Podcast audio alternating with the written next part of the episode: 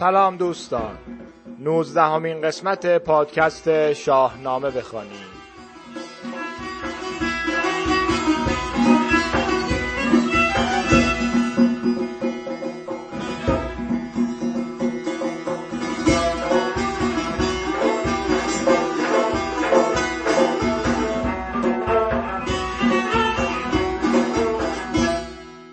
شنیدیم که چطور جندل دختران سرو رو برای پسران فریدون خواستگاری کرد.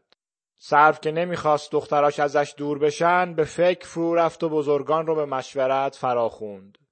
آخر سر هم اینطور به جندل گفت که در نهایت دخترها باید تصمیم بگیرن و شرط کرد که پسرای فریدون برای آشنایی و ازدواج باید به یمن بیان. جندل برگشت و پیام پادشاه یمن رو به فریدون رسوند. فریدون پسراش رو فرا خوند و اونا رو آماده رفتن کرد. پندهای بسیار به اونا داد و با استفاده از قدرت جادوییش که بارها به کمکش اومده بود سفر سه پسر به یمن و دیدار با سر و دخترانش رو پیش بینی کرد. فریدون به پسرها گفت که پادشاه یمن از اونا خواهد پرسید که بزرگترین دختر و کوچکترین دختر رو از بین سه دختر که هیچ تفاوتی با هم ندارن شناسایی کنن. جواب رو هم به پسرها گفت. سه پسر فریدون راهی یمن شدند و سرو با لشکری از بزرگان و فرزانگان به استقبالشون رفت. مجلس همونطور که فریدون گفته بود پیش رفت و بعد از بزم و میگساری وقت خواب رسید. سرو کنار چشمه گلاب جای خوابی برای سه آماده کرد. از اونجا که همه نقشه های سر برای رد کردن خواستگاری نقشه براب شده بود به این فکر افتاد که کار پسرها رو یکسره کنه و نیمه شب با جادو چنان سرمایی به وجود آورد که هر گیاه و چرنده و پرنده ای از سرما یخ زد ولی پسرها از سرما بیدار شدن و با فره ایزدی و افسون گشایی فریدون از سرما نجات پیدا کردند. سرانجام سرو که هیچ چاره ای نداشت این وصلت رو پذیرفت و دخترها رو به پسر فریدون سپرد. حالا بشنویم از فریدون و آزمودن پسرها برای تقسیم پادشاهی. گفتار اندر آزمون کردن شاه آفریدون پسران را به ناشناس. چون از بازگردیدن این سه شاه شد آگه فریدون بیامد به راه. ز دلشان همی خواست کآگه شود. ز بدها گمانیش کوته شود. بیامد به سان یکی اژدها کز شیر گفتی نیابد رها. خروشان و جوشان به جوش اندرون همی از دهان شاتش آمد برون. چو هر سه پسر را به نزدیک دید به گرد اندرون کوه تاریک دید. برانگیخت گرد و برآورد جوش جهان شد از آوای او با خروش. بیامد دمان سوی مهتر پسر که او بود پرمایه تر تاجور. مهین گفت با اژدها روی جنگ نبیند خرد یافته مرد سنگ. سبک پشت بنمود و بگریخت زوی. پدر زی برادرش بنهاد روی. میان این برادر چون را بدید کمان را به زه کرد و اندر کشید. مرا گفت اگر کارزار است کار چه شیر دمنده چه جنگی سوار. چو کهتر پسر نزد ایشان رسید خروشید کان اژدها را بدید. بدو گفت از پیش ما باز شو نهنگی تو بر راه شیران مرو. گرت نام شاه آفریدون به گوش رسیده است هرگز بدین سان مکوش. که فرزند اوییم هر سه پسر همه گرزداران پرخاش خر. گر از راه بیراه یک سو شوی وگر برنهم تفسر بدخوی فریدون فرخ چو بشنید و دید هنرها بدانست و شد ناپدید. برفت و بیامد به دروازه پیش چنان چون سزا بود بدایین خویش. ابا کوس و بازنده پیلان مست همان گرزه گاو پیکر به دست. بزرگان لشکر پس پشت اوی. جهان آمده پاک در مشت اوی. چو دیدند پرمایگان روی شاه پیاده دوان برگرفتند راه. برفتند و بر خاک دادند بوس. فرو مانده بر جای پیلان کوس. پدر دست بگرفت و بنواختشان. بر اندازه بر پایه ها ساختشان. چون آمد به کاخ گرانمایه باز به پیش جهان داور آمد به راز. همی آفرین کرد بر کردگار کزو دید نیک و بد روزگار. چو زان پس جهان دیدگان را بخواند به تخت گرانمایگی برنشاند. چنین گفت کان اژدهای دژم کجا خواست گیتی بسوزد به دم پدر بد که جست از شما مردمی. چو بشناخت برگشت با خرمی. کنون نامتان ساختستیم نغز چنان چون بباید سزاوار مغز. توی مهترین سلم نام تو باد به گیتی پراگنده کام تو باد. که جستی سلامت ز چنگ نهنگ به گاه گریزش نکردی درنگ. دلاور که نندیشد از پیل و شیر تو دیوانه خوانش مخوانش دلیر. میانه کز آغاز تیزی نمود از آتش مر او را دلیری فزود اراطور خوانیم شیر دلیر. کجا زند پیلش نیارد به زیر. هنر خود دلیریست بر جایگاه که بد دل نباشد سزاوار گاه دگر کهترین مرد با سنگ و چنگ که هم با شتاب است و هم با درنگ. ز خاک و از آتش میانه گزید چنان کز ره هوشیاری سزید. دلیر و جوان چون هشیوار بود به گیتی جز را نباید ستود. کنون ایرج اندر خورد نام اوی در مهتری باد فرجام اوی. بدان کو بد آغاز شیری نمود به گاه درشتی دلیری فزود به نام پریچهرگان عرب کنون برگشایم به شادی دو لب. زن سلم را کرد نام آرزوی زن تور را ماه آزاده خوی.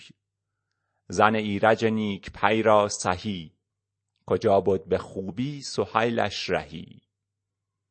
پس از اختر گردگردان سپهر که اخترشناسان نمودند چهر نبشته بیاورد و بنهاد پیش بدید اختر نامداران خویش.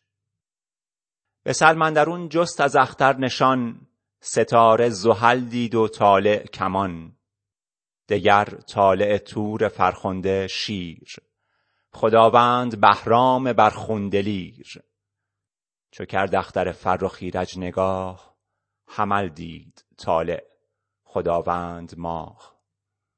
از اختر بدیشان نشانی نمود که آشوبش و جنگ بایست بود. بخش کوتاه ولی زیبایی بود. مهدی که آواز رو برامون خونده بود اینجوری گفت و امیدواره که شاید بتونه یه وقتی کل داستان رو به صورت آواز بخونه. از منظر همزمانی شاید خوب باشه بگم که آواز رو در گوشه رجز از دستگاه چارگاه خونده که در تعذیه هم استفاده میشه. بچه های فریدون اسم پیدا کردن و زنهاشون هم. گمونم در توضیحات دکتر خالقی خونده بودم که دلیل اینکه بزرگان اسم بچه ها رو نمیذاشتن این بوده که اسمها در دهان مردم نیفته. به ویژه جادوگران نتونن از راه نام بهشون آسیبی برسونن. نام رو کلید هستی می‌دونستن. حالا دیگه سه تا پسر لیترالی نامدار داریم که خوی متفاوت هر کدوم رو هم می‌دونیم. ببینیم جلوتر چیکارا می‌کنن. اینجا از نگاره شاهکار کتاب شاه تحماسبی که پستر این قسمت هم هست یادی کنم. چیز زیادی لازم نیست بگم چون یک کلیپ بسیار کامل در سایت آپارات هست که به تحلیل این نگاره و همین داستان می‌پردازه. لینکش رو توی توضیحات پادکست و توییتر می‌ذاریم و پیشنهاد می‌کنیم که حتما حتما ببینیدش. اونجا خواهید دید که این نقاشی ها و نگاره هایی که ما هر از گاهی کمی ازشون حرف می‌زنیم چقدر جزئیات دارن که میشه هر کدوم با ساعت ها دید و بررسی کرد. غزاله حتی پیشنهاد کرد که یه کار جدید می‌تونه این باشه که داستان ها رو با تحلیل این نگاره ها و نقاشی ها بگیم. منم چپ چپ نگاهش کردم که خب ما وقتش رو نداریم. ولی اگه شماها علاقه مند باشین واقعا جای کار داره. اصلا ما دوست داریم یه نفر که علاقه مند به شاهنامه باشه بیاد و این کار پسترسازی برای هر بخش که من خیلی ساده و آماتور انجامش میدم و ازمون بگیره و بهترش کنه. اگه علاقه مند به کمک هستین با ایمیل یا توی توییتر یا کانال تلگراممون بهمون خبر بدین. حد اکثر دو سه ساعت در هفته وقت خواهد گرفت. حالا آواز مهدی رو بشنویم و ببینیم بعدش مازیار چی برامون نوشته.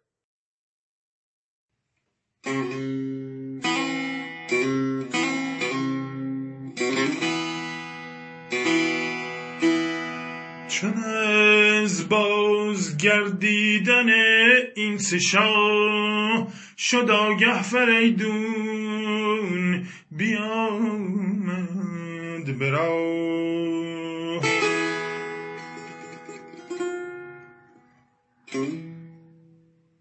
ز دلشان همی خواست کاگه شود. زبدها گمانیش کوته شود.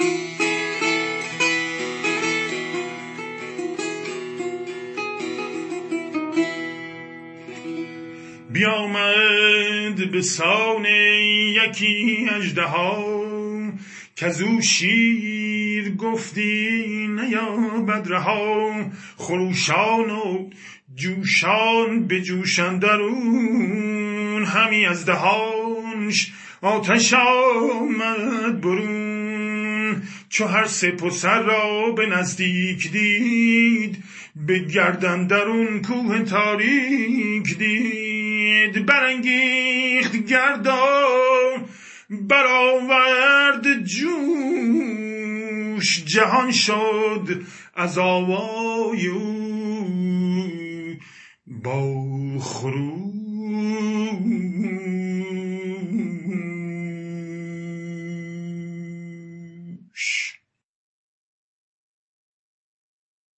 از افسونگری و طب فریدون در قسمت‌های قبل گفتیم و این آزمون اجدها هم در همون دسته بود. در چند بیت آخر به نجوم و طالع‌بینی هم اشاره شده که در دیگر متون هم از اونا سخنی رفته و غیر از اون به فلسفه هم اشاره شده. اما تو این فرصتی که داریم یه ذره داستان کوشنامه رو پیش ببریم.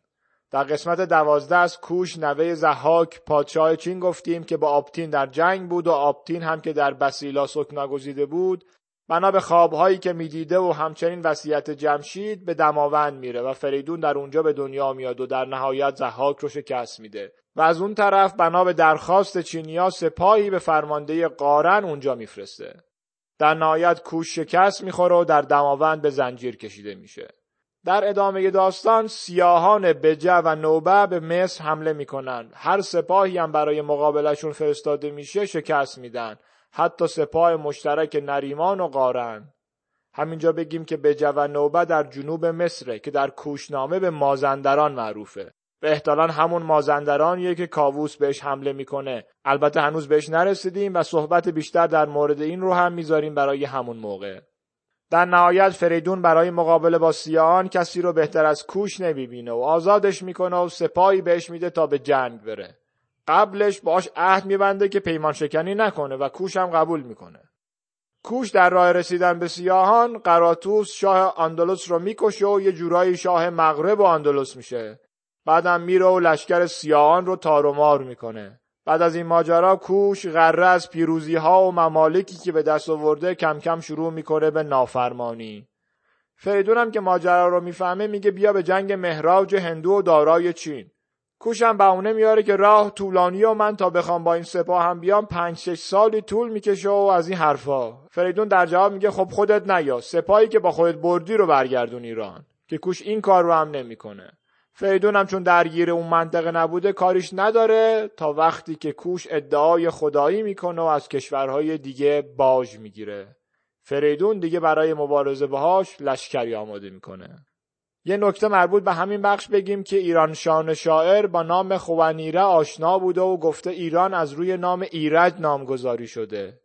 نه ایران بودی نام ایران زمین. خنیره همی خواندی مرد دین.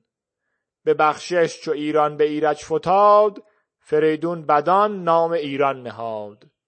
بخشش تو این شعر و توی قسمت هایی که تو شاهنامه داریم می‌خونیم معنی بخش کردن و تقسیم کردن میده. کلا داستان قسمت کردن پادشاهی فریدون بین پسراش مثل شاهنامه است بدون اشاره به داستان اژدها و دختران شاه یمن. خلاصه اینکه بعد از 181 سال از پادشاهی فریدون زمین رو به سه بخش تقسیم کرد و به پسرانش داد.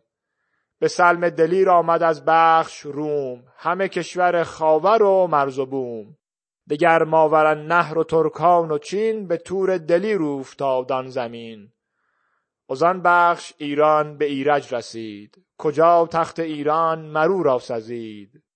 ز جیهون برو تا به دریای پارس. همان کوفه از مرز ایران شناس. دگر آذرآبادگان هرچه هست از ایران شمارد هشیوار و مست. خلاصه از اونجا که پادشاه باختر سلم بوده سپاهی با قارن و قباد و پانصد هزار سوار راهی می‌کنه به جنگ کوش.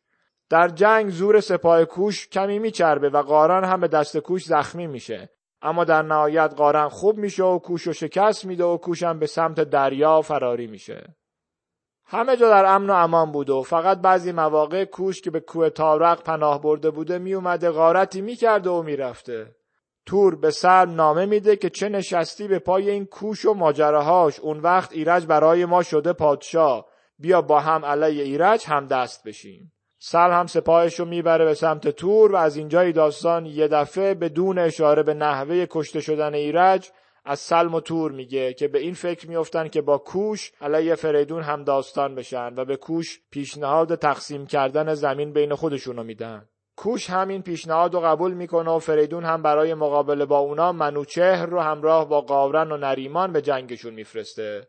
منوچهر کوش رو در جنگ تن به تن شکست میده و سلم و تور رو هم به دو نیم می‌کنه. کوش هم فرار می‌کنه به همون جای خودش و اونجا هم عاشق دختر خودش میشه و دخترش رو می‌کشه. از ناراحتی دستور میده که مجسمه دخترش رو بسازن و همه مردم اون رو بپرستن. البته کوش یه بار دیگه عین همین کار رو قبل از دربند شدنش انجام داده بود. عاشق دخترش انوشین شده بود و در نهایت اونو هم کشته بود. ادامه داستان کوش بمونه برای بعد. فقط یک نکته جالب که سلم و تور در نامه به کوش اون رو فامیل خودشون می‌دونن که ز مادر توی خیش و هم خال ما. این قسمت هم تموم شد. با جستجو کردن شاهنامه بخوانیم. به فارسی یا انگلیسی می‌تونید ما رو در تلگرام، توییتر، هر اپلیکیشنی که پادکست گوش می‌کنین پیدا کنین. اگه پادکست ما رو دوست دارین اون رو به دوستانتون هم معرفی کنین. ما خیلی خوشحال میشیم که پادکستمون بیشتر شنیده بشه و شاید هم یه داوطلب برای کمک به کار ساختن پستر پادکست ها پیدا شد. روز و روزگارتون خوش. تا قسمت بعدی بدرود.